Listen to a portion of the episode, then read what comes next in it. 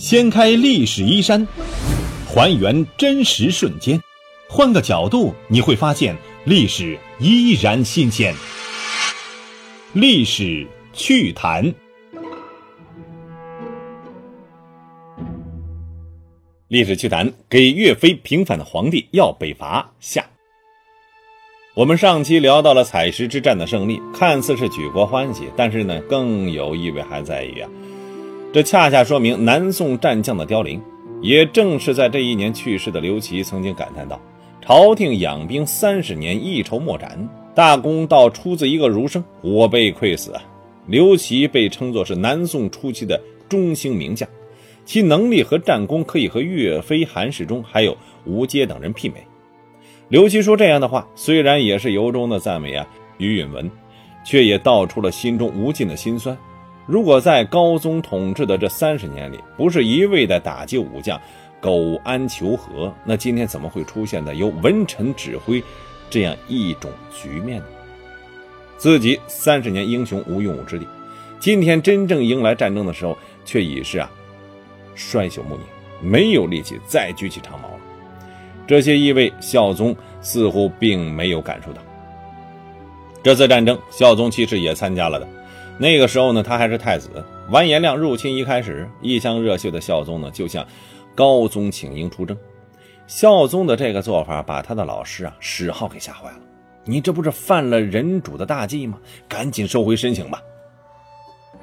于是啊，孝宗才改口称随高宗御驾亲征，而高宗则完全没有这个打算。他正想着，如果完颜亮渡过长江来，哎，就赶快往海上跑。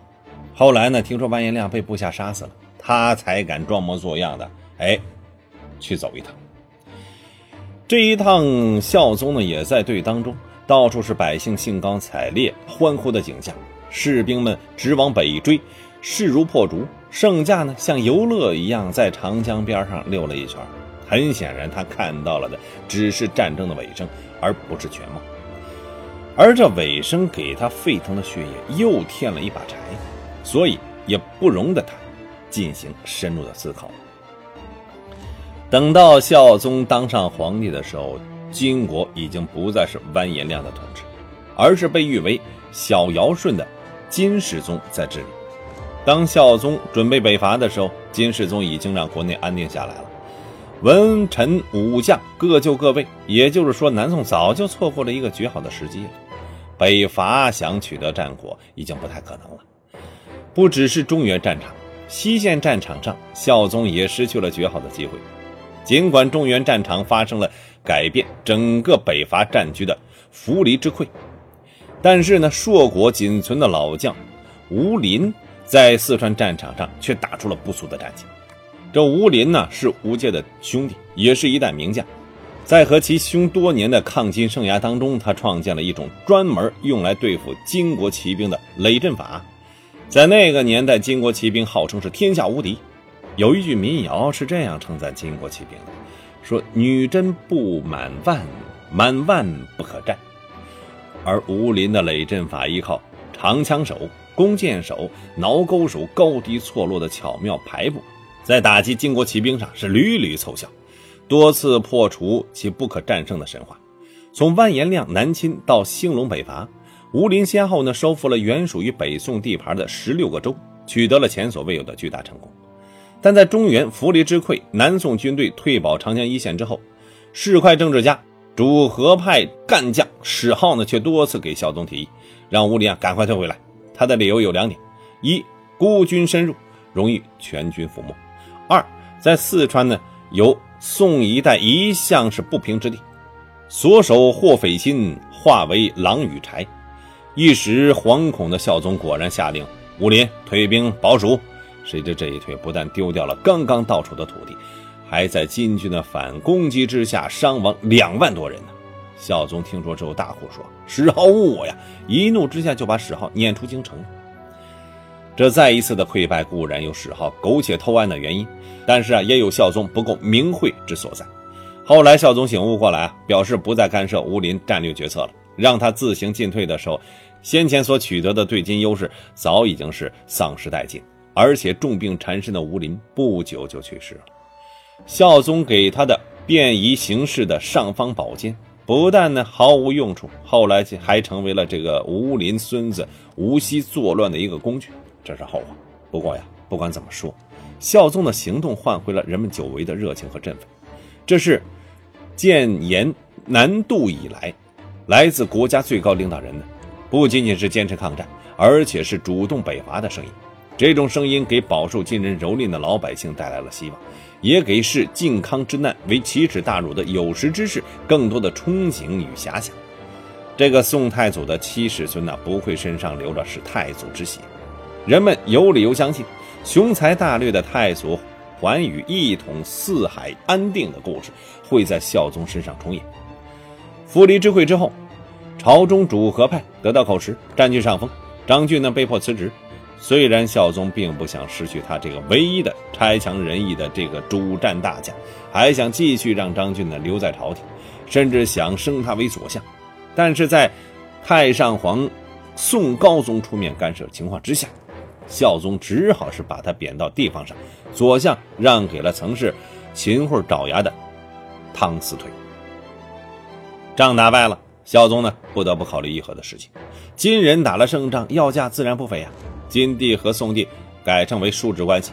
宋朝归还在完颜亮南侵时被占去的海、泗、唐、邓四州，归还在战争当中被俘获的金人，补纳绍兴末年以来南宋拖着没给的岁贡。谈判代表卢忠贤在汤思退等主和派的授意之下，欲全盘答应金人的条件，但是这个呢，显然是孝总无法忍受的。他就气得罢免了屈辱求和的卢仲贤，改让胡昉担当议和使者，表明了拒绝归还四州的立场。同时呢，再次启用了张俊为相，传递出要和晋人抗战到底的信号。但是张俊受到主和派普遍的怀疑和责难，同时呢，太上皇高宗啊也出面指责张俊的不是。孝宗无奈，只好再次罢免张俊。张俊在离京途中去世了。就这样。孝宗连最后一个算是有能力有限的这个战将也失去了。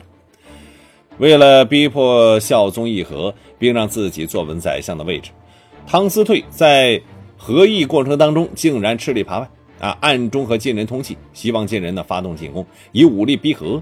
于是隆兴二年十月，金将普散忠义，挥师南下，再次入侵。而司汤退呢，也配合着主动撤防，放弃了两淮，退到了长江以南。很显然，现在已经不是高宗、秦桧统治时期了。孝宗的隆兴北伐已经唤起了国内的抗战激情。汤思退的这种汉奸行动，立刻激起了爱国志士的强烈愤慨。太学生拂去上书，请斩汤思退。孝宗对金人的逼和行为啊也非常不满，激愤地说：“有以国弊，也不屈从。”他罢免了汤思退的相位，重新召回因病出朝的陈康伯为所相，商议再举战事。可是这个只能是一句空话，他已经找不到任何可以为他统兵的帅才了，而且高宗对他的逼迫是越来越紧。高宗严肃的就对他说：“你千万别想着试图和金人打仗，一旦用兵，金人也许只不过是一场战争的胜负问题，而咱们呢是关乎生死存亡。”在高宗的干涉之下呀，孝宗不得不答应金人的过分要求，宋金视为叔侄之国，岁贡改为岁币。银绢各为二十万两匹，南宋放弃所占的海、四、唐、邓、商、秦六州，双方疆界恢复绍兴和议时的原状，双方交换战俘，就这样，一场轰轰烈烈的战争就这样失败了。好，历史趣谈今天就到这里，感谢大家的关注收听，下期再见。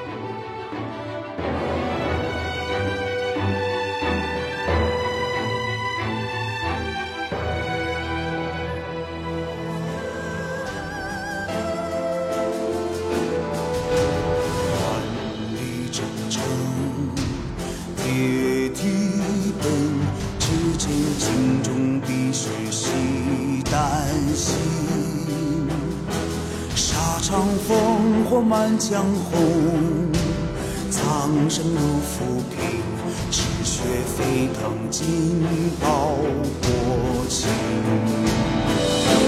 万里长沙卷起为国牵挂，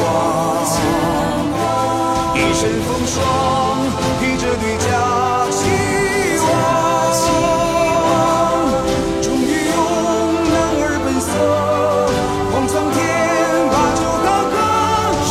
形状只是。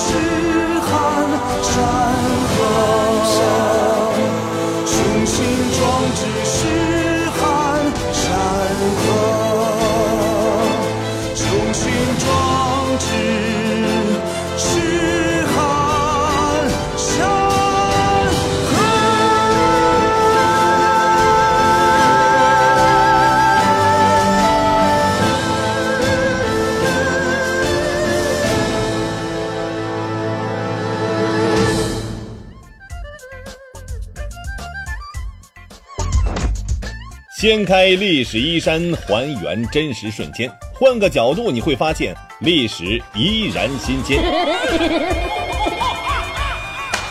历史趣谈，主播龙墨，编辑老马，后期混音雨林狼，感谢您的关注收听，咱们下期再见。